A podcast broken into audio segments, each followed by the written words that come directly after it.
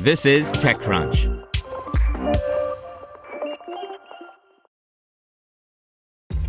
This episode is brought to you by ShipStation.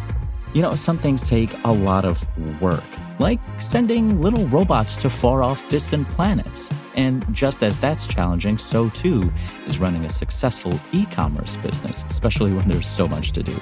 So I want to introduce you all to ShipStation. Now, I love using ShipStation because of its easy to use dashboard, which makes managing orders and printing labels a breeze and super smooth. Oh, and the customer service is just out of this world. It's exactly what you need to help grow your business. Sign up for your free 60-day trial at shipstation.com slash technews. That's shipstation.com slash technews. This podcast is sponsored by Harvard Business School Executive Education. FinTech is revolutionizing finance. Join executives and disruptors at Harvard Business School's new program, Leveraging FinTech Innovation to Grow and Compete. Learn more at hbs.me slash fintech. Update. Snopes quits and AP in talks over Facebook's fact-checking partnership by Devin Coldewey. Snopes, which recently rebuffed reports that its relationship with Facebook was strained, has stopped working for the program and the Associated Press is in negotiations over its role. Snopes joined Facebook's group of third-party fact-checkers in 2016, at first volunteering its services and the next year accepting a lump $100,000 payment for their work. But the company said in a statement that it's rethinking providing services like this at all at this time, we are evaluating the ramifications and costs of providing third-party fact-checking services, and we want to determine with certainty that our efforts to aid any particular platform are a net positive for our online community, publication, and staff.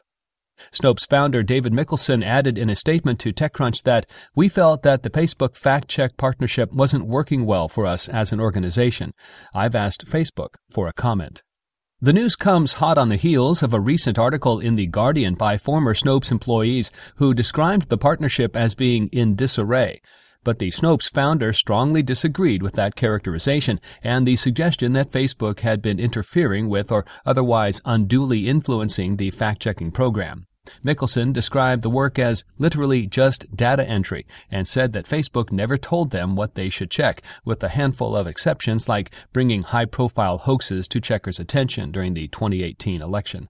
In fact, Mikkelson said the main problem was a lack of engagement from Facebook. The tools, he said, were rudimentary, and checkers were limited in the number of articles they could evaluate. Meanwhile, the effect of the fact checking program was poorly communicated both to partners and users.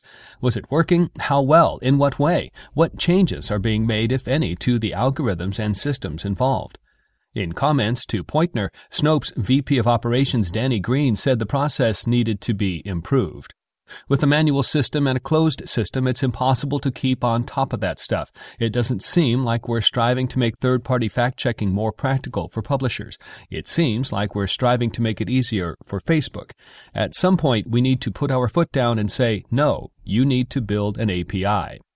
This surely formed at least part of the reason why Snopes declined to renew its yearly contract with Facebook.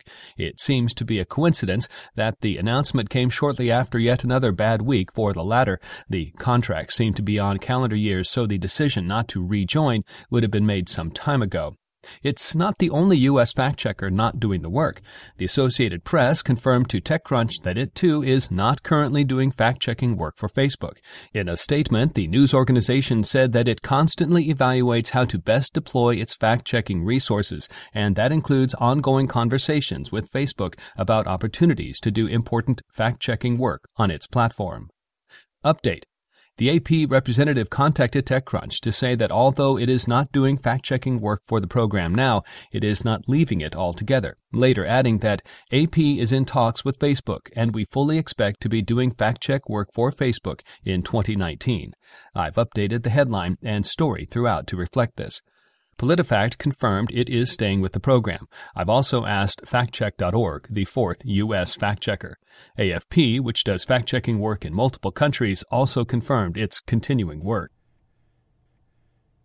Want to learn how you can make smarter decisions with your money? Well, I've got the podcast for you. I'm Sean Pyles, and I host NerdWallet's Smart Money Podcast Our show features our team of nerds, personal finance experts in credit cards, banking, investing, and more.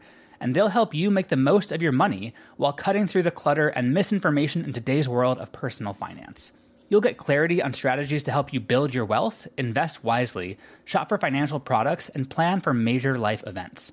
Listen to NerdWallet's Smart Money Podcast wherever you get your podcasts.